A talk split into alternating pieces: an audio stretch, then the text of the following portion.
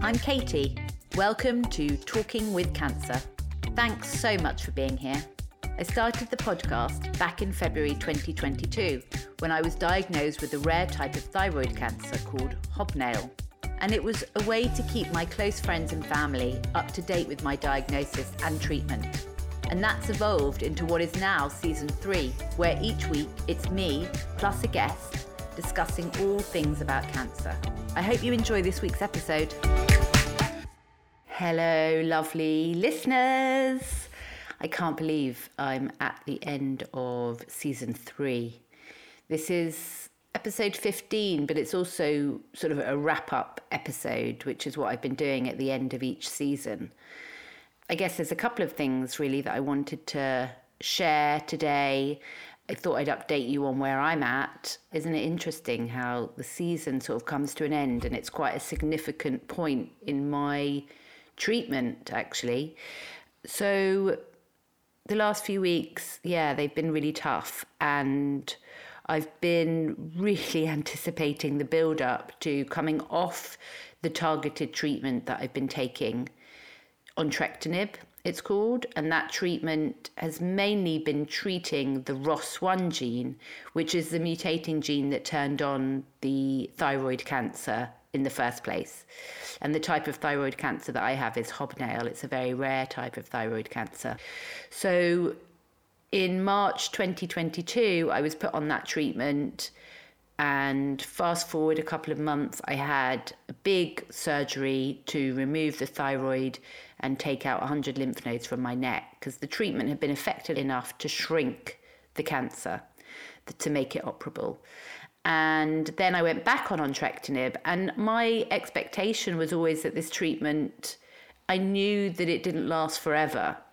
I knew that it is a treatment that at some point the cancer becomes resistant to, or another way of looking at it is that the cancer evolves. But I was quite surprised. I think my team were quite surprised that, you know, fast forward to January. So it really, from when I started back on the treatment, which was in August to January, it's been effective and then it's stopped working to the point that the cancer actually started to progress. And that was my most recent scan, showed that. So, of course, my amazing medical team all put their thinking hats on and they discussed me in their multidisciplinary team meeting, their MDT, and they decided, in particular, my amazing oncologist, Dr. Kate Newbold at the Royal Marsden, decided let's change tact Let's focus on the thyroid cancer and the cancerous cells themselves. Let's switch to a different type of treatment. It's similar in the sense that it is also a targeted treatment, but essentially, what it's going to do is sort of reduce the blood supply that the cancer feeds off. I think that's right. It's probably a lot more complex than that, but it's along those lines that it's basically kind of shutting off anything that's going to feed the thyroid cancer. So, what I was kind of waiting on this week, which filled me with a lot of anxiety actually, anxiety that meant I was like really in my head a lot and really on edge. I could feel that I was on edge, the way that I was responding to Dinch, my husband. Like I was a bit short with him and a bit nudgy with him. And I felt a little bit manic as well. I had a lot of this kind of manic energy. And I think it's so interesting, like where we hold emotion in our body and how we respond, even like subconsciously, to events that we know are coming part of that anxiety was because I knew that I had to have a biopsy. So, one of the things that my team wanted to do was say, right, let's have a look at the cancer and take a look at the cells and see are we still dealing with the same cancer that we've been dealing with all along? My last biopsy was around the diagnosis time. So, when I got diagnosed in February 2022, there was a lot of uncertainty around what is this type of cancer because it's so rare. You know, they really had to kind of look at it quite strongly, quite thoroughly, I should say. And so, part of that diagnosis, I had to have what's called a core biopsy. And the experience I had in February last year was really was actually quite traumatic. I'm not going to play it down. It was a really horrible experience. Now, I will say it wasn't done at the Royal Marsden. It was done at the previous hospital where I originally got my diagnosis. I was going into this biopsy this week with all the fears because of the experience that I had had them. So what it involves is well first of all what you do is you go in to quite a kind of dark lit room where there's a radiographer. And with an ultrasound he is looking at the area where he could potentially find a cancerous lymph node which is what I have many of to take a biopsy from. So when you go in and you lie down, the first thing that he's doing is having a good old look around with the ultrasound to find something that's obviously sizable enough that he can take a biopsy from. So he's doing that. So then he decides, okay, this is the area I'm going to go for. Now, in my case, he decided to go for an area on the left side of my neck. Now, since my surgery, it's very usual with a neck surgery, and I had a full neck dissection. There are still parts of that area that are completely numb. So I can't feel anything that like your nerves would respond to. So when he told me I'm going to go in on the left side of your neck, I was like, wow, amazing. I'm not going to feel anything. So he put some anesthetic in. I couldn't even feel that needle going in because it's literally, it's already anesthetized. And then what he does is he goes in with some kind of, I don't know, do you know what the implement is, but it's like a plunger. And he does a click sound with this machine and it basically is taking out some of the cells. He has to go quite deep in. I think that's why it's called a core biopsy. And he did that three times.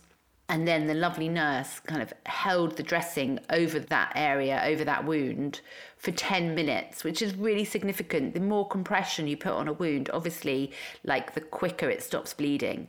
So on reflection, it really was not as bad as I thought. And I think sometimes having that anesthetic leave you feeling a little bit shaky and a little bit wobbly. And I'd had prior to that, I'd had like all the blood tests that I needed, urine test, ECG, in order for my oncologist to give me my new medication. So they need to see that all my bloods are obviously kind of within the right range in order to hand over the meds. So yeah, I went to see Dr. Newbold after I'd had all these tests, and all my bloods looked fine. The entrectinib has been out of my system for like three or four days, and I have been drinking loads of water and just doing what I can, eating really healthy to try and flush out all the toxins from the entrectinib.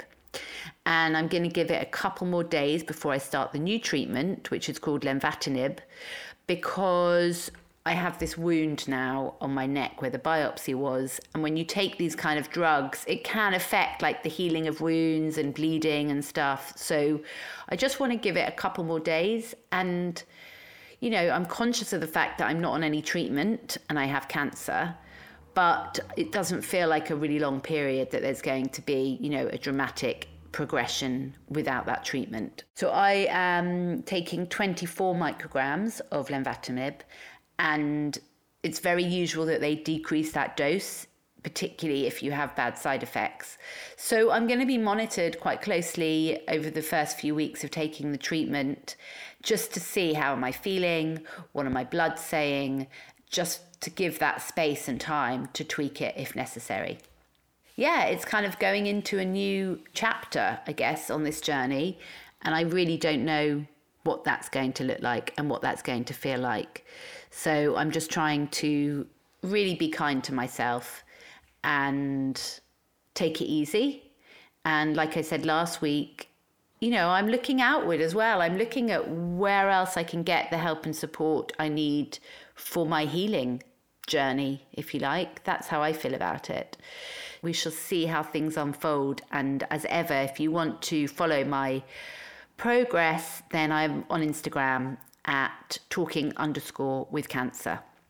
But I wanted to talk to you about season three. Part of the wrap up is obviously talking about the amazing guests that I've had on this season.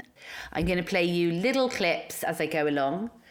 Been such a brilliant season. When I think back, you know, initially I had lots of concerns like how was this going to be just me chatting on my own into a microphone and obviously speaking to a guest each week but not having the lovely claire here to kind of guide me through.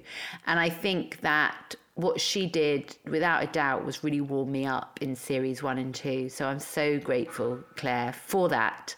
And I've just loved chatting to all my amazing guests. It's been really varied. So in episode one, entitled Hopeful, I spoke to the wonderful Dr. Paul Huang, who is at the Institute of Cancer Research. And I'm going to play a little clip from that interview now many of these surveys is that as you know as you with with aging and also environmental you know things like uv radiation our bodies are constantly accumulating uh, mutation damage and repairing so they are constantly accumulating mutations. And one of the challenges that the vast majority of these mutations um, have no effect and this is what we call uh, passenger mutations. But there are. they're just uh, along for the ride. they're just along for the ride, yeah. So, yeah, really interesting guy. And obviously, I was so interested in his knowledge about gene mutation and targeted therapy because that's exactly where I'm at. So I loved chatting to Paul. And then in episode two, we spoke to my lovely friend, Deborah Berryman, in the episode entitled Cosmic Soup she's just one of those well she's a teacher she's a yoga teacher she's a meditation teacher. So she's got a lot of knowledge and experience in that space but she's just so wise and i was just so lucky to have this beautiful time with her.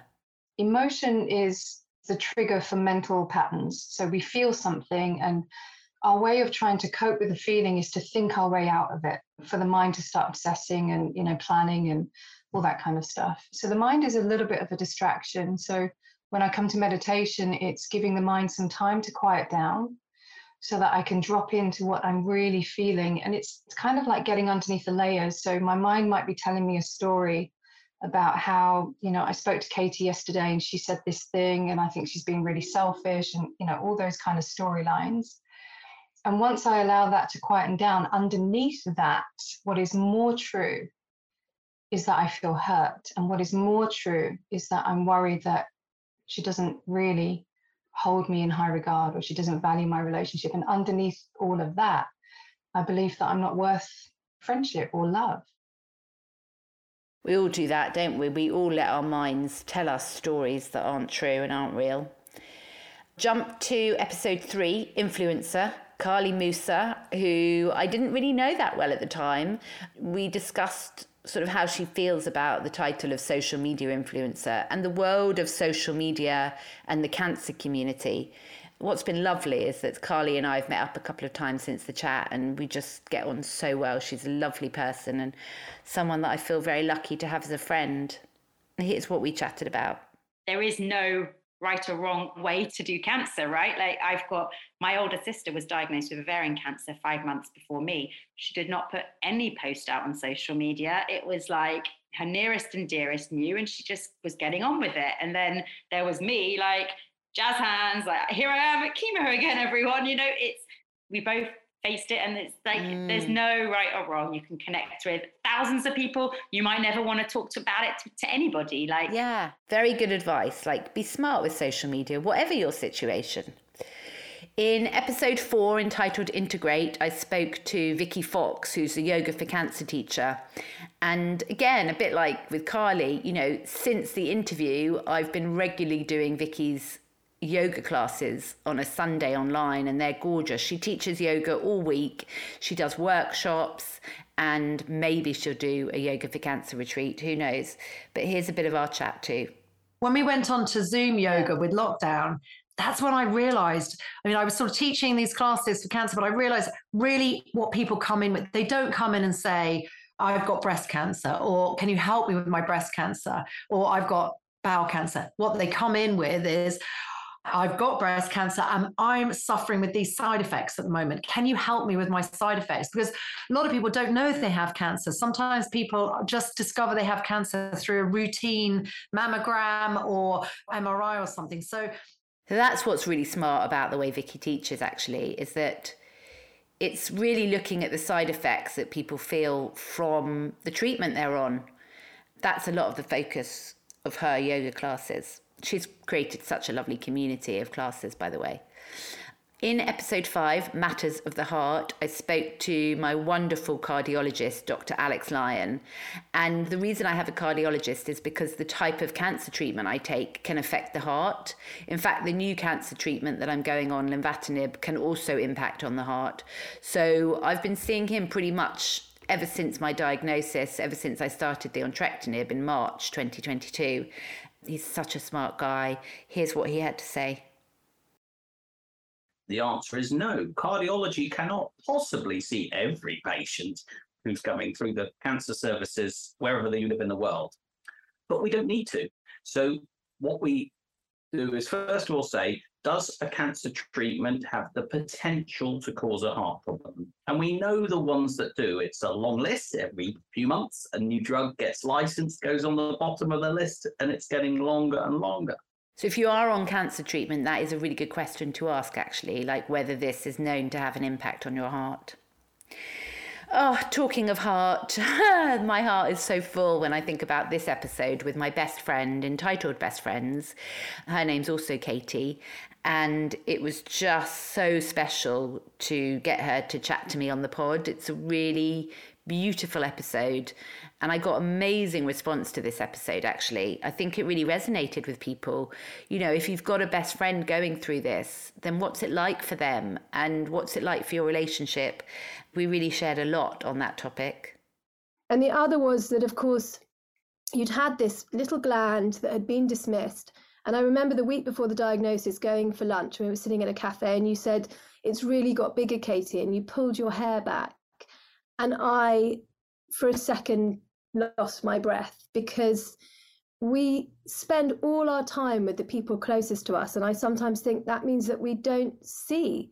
We see the person we love. We don't see the little details. We don't see the change. And I think seeing the growth in your neck at that point was just a real shock. She makes such a good point as well in that, you know, like checking yourself checking your neck checking people close to you like looking at them. What do they do they look different anywhere? Can you see anything? I know it sounds ridiculous but i think so much about how much sooner i could have got myself checked out if i'd have just been a little bit more mindful of my neck basically. So check your neck check your neck check your neck Episode seven, I talked to uh, Garo Armen. He's the founder of Agenus, and they use immunotherapy science to help treat and cure cancer. So, yeah, this was really amazing chat as well. Quite sciencey, but yeah, so much new stuff that I'd never known about before. The future. I mean, you've been working in the future all of this time. That's what it sounds like. You are the future, Garo. what does it look like? How close are we to where we want to be? How near are we to your vision? I think, Katie, we have begun the process. Amazing. And it's not a pie in the sky, it's real. For example, in our meetings with some of the leaders around the world, and I'm not talking about one or two people, I'm talking about dozens of experts when they see the results that we're achieving, they call it unprecedented. Oh, I mean, what they do there sounds incredible. And also, what motivated him to work in that space. You'll have to listen to the episode to get more of a sense of that. Carolyn Garrett, you lovely lady. This is episode eight entitled Oomph. And I met Caroline through Maggie's, which is the cancer charity. It's one of the cancer charities that I support. Maggie's Centre, there are a lot of them all over the UK and they're a place to go for anyone impacted by cancer. Carolyn takes the fitness classes, the exercise classes, and the Nordic walking, which is something that I do most Mondays on Hampstead Heath, which is just gorgeous. Here's a little excerpt from our chat. Most of the evidence is around the common cancers. What we know about the more common cancers is certainly in breast, prostate, and bowel cancer if you are able to be active after a cancer diagnosis, the risk of it coming back is reduced by up to 40%.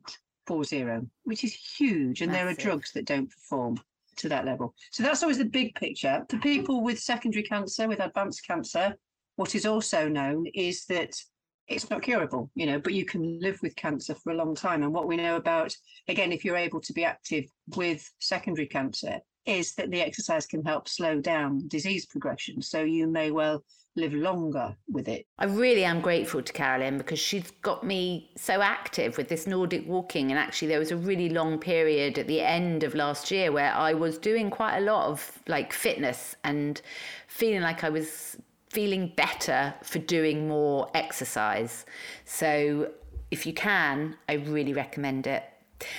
Episode nine, I split into two parts. I came across these two guys actually on social media Adam Manley, who contacted me on Instagram when I first launched the podcast. And he has thyroid cancer, and his experience is, is kind of similar to mine in the sense that I think, you know, he had quite a lot of cancer in his lymph nodes and he had to have quite extensive surgery. So we chatted for the first time ever actually on the podcast, which was just great. And then the second half of episode nine is with a guy called David Chill, who I came across on a Facebook group for people with ROS1, which is the mutating gene. Yeah, I'm going to play a little excerpt from both of these interviews. So my partner at the time, he had to, you know, translate a little bit for me, you know, and there was all these words like lymph nodes, ganglion.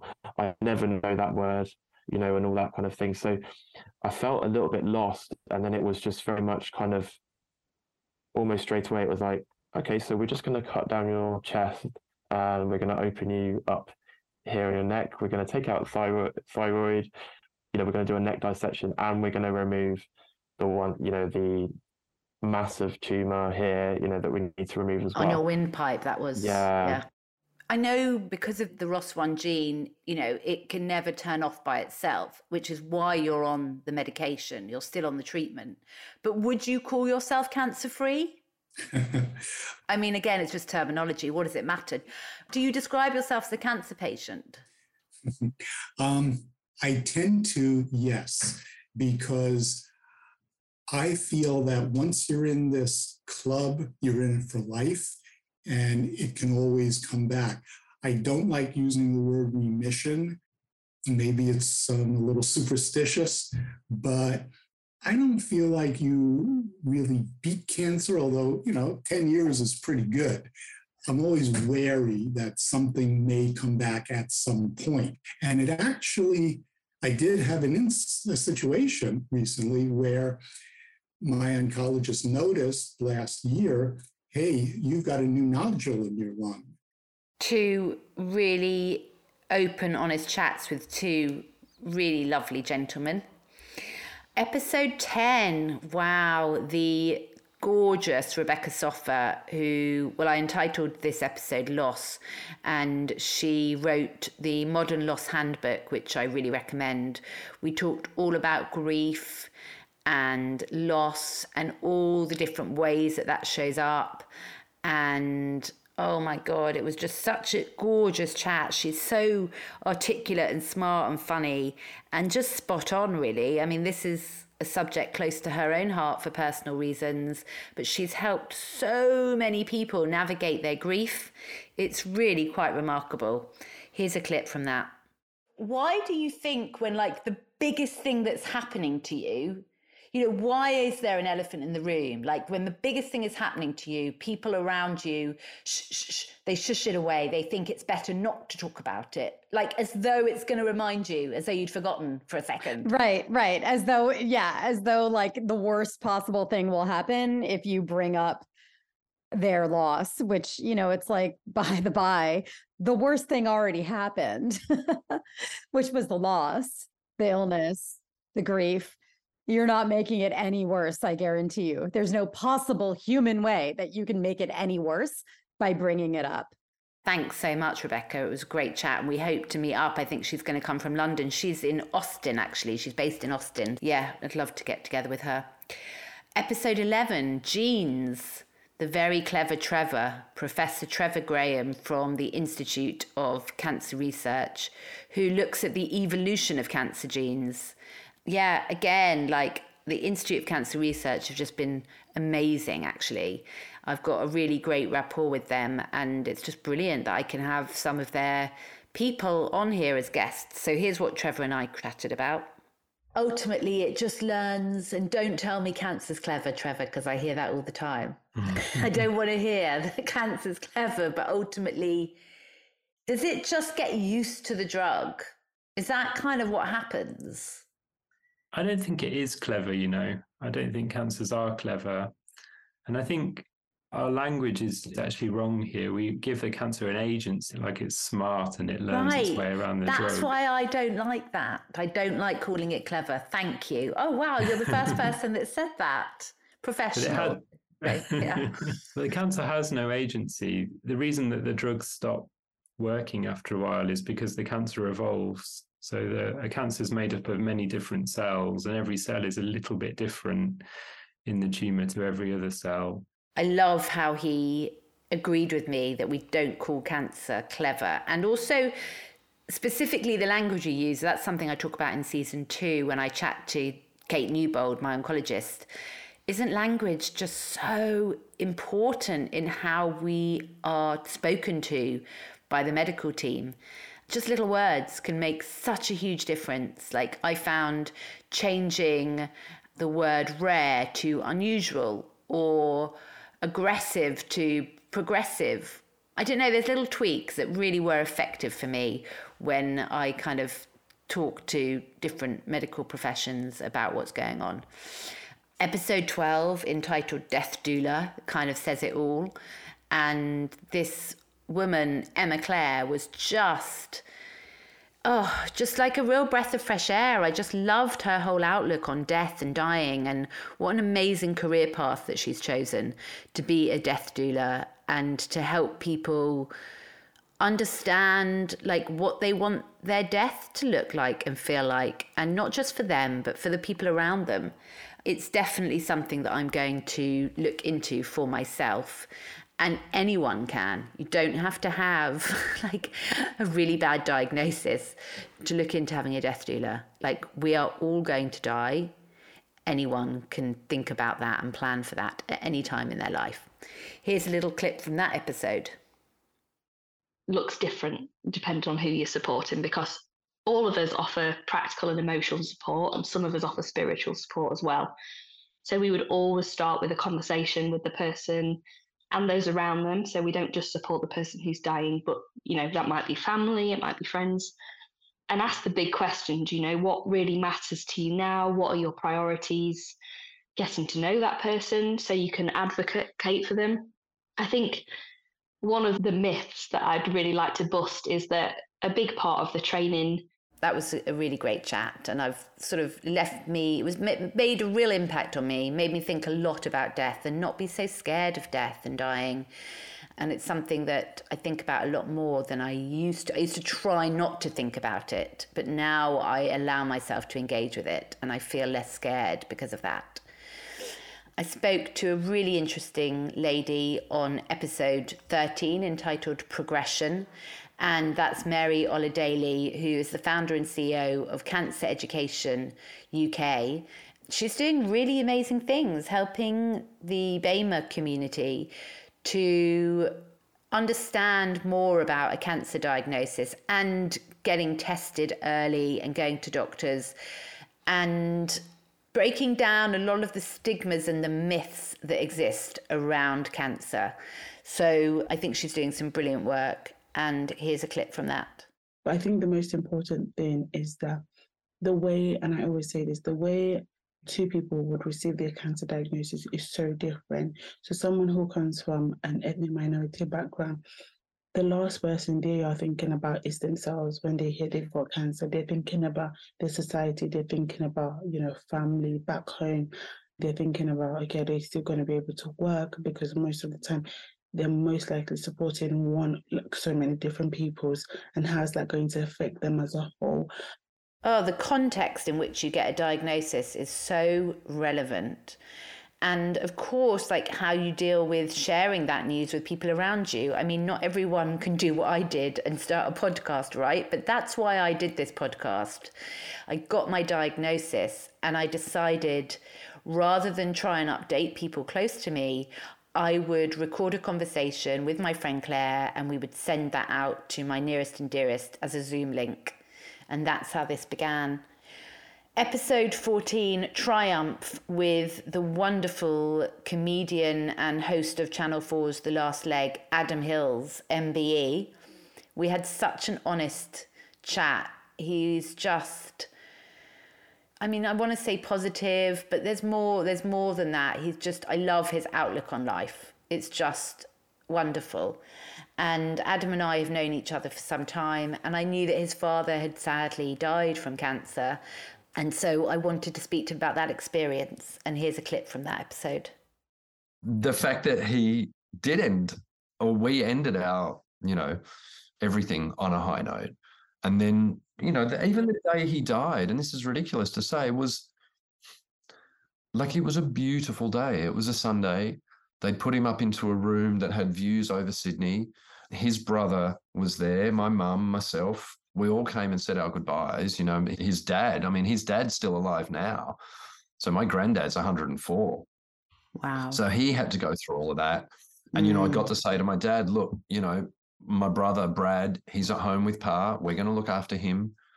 Well, I have to say, without sounding, I don't know, too arrogant, I'm so proud of what Claire always calls this body of work. And I do it because I love it. I love doing this podcast. I've loved speaking to all these different interesting people. I've learned so much. I've also opened up the opportunity for people with their own cancer story to send me a voice note. And I've created a little community called Voices with Cancer. And I hope to grow that. So if you do have a cancer story yourself that you'd like to share with me, then please get in touch. Email me hello at talkingwithcancer.com because in season four, I want, really want to continue that. I feel like this is a great place to provide a platform for people to share their story and feel heard and so I'm so grateful to all the people that have contributed to that for season three. And yeah, season four is upon us. I've got some really exciting plans for season four. But what I want to do is give myself a little bit of space. I'm now obviously moving into new treatment and I want to just see how that is and see how I'm feeling. And I also want to put all the right kind of energy into the new season. And it's going to be, I mean, I'm so excited. It's going to be something really great. And I really hope that you enjoy it. I've mentioned this before. If you like the pod and you would like to donate something, then I have a fundraising page. If you go to my website, which is just talkingwithcancer.com, you can click through to the fundraising page, and I raise money for the Royal Marsden Cancer Charity, but specifically going towards research into thyroid cancer. And I also raise money for the Maggie Centre, which I've already mentioned. They're based all over the UK and beyond, I believe. They're a brilliant centre that is a lovely space for people to go who are impacted by cancer in some way. So, yeah, as a way of sort of donating something, just think of it as like a subscription that you might pay for Netflix or Spotify or any other kind of platform that you pay to receive content on. So, thank you so much for being here this series and for all your input and lovely messages and support and continuing to listen and to share this with people that you think might like it. Honestly, it's meant so, so much. And I'm excited to catch you guys again when season four comes. Watch this space. Lots of love and take care. Bye.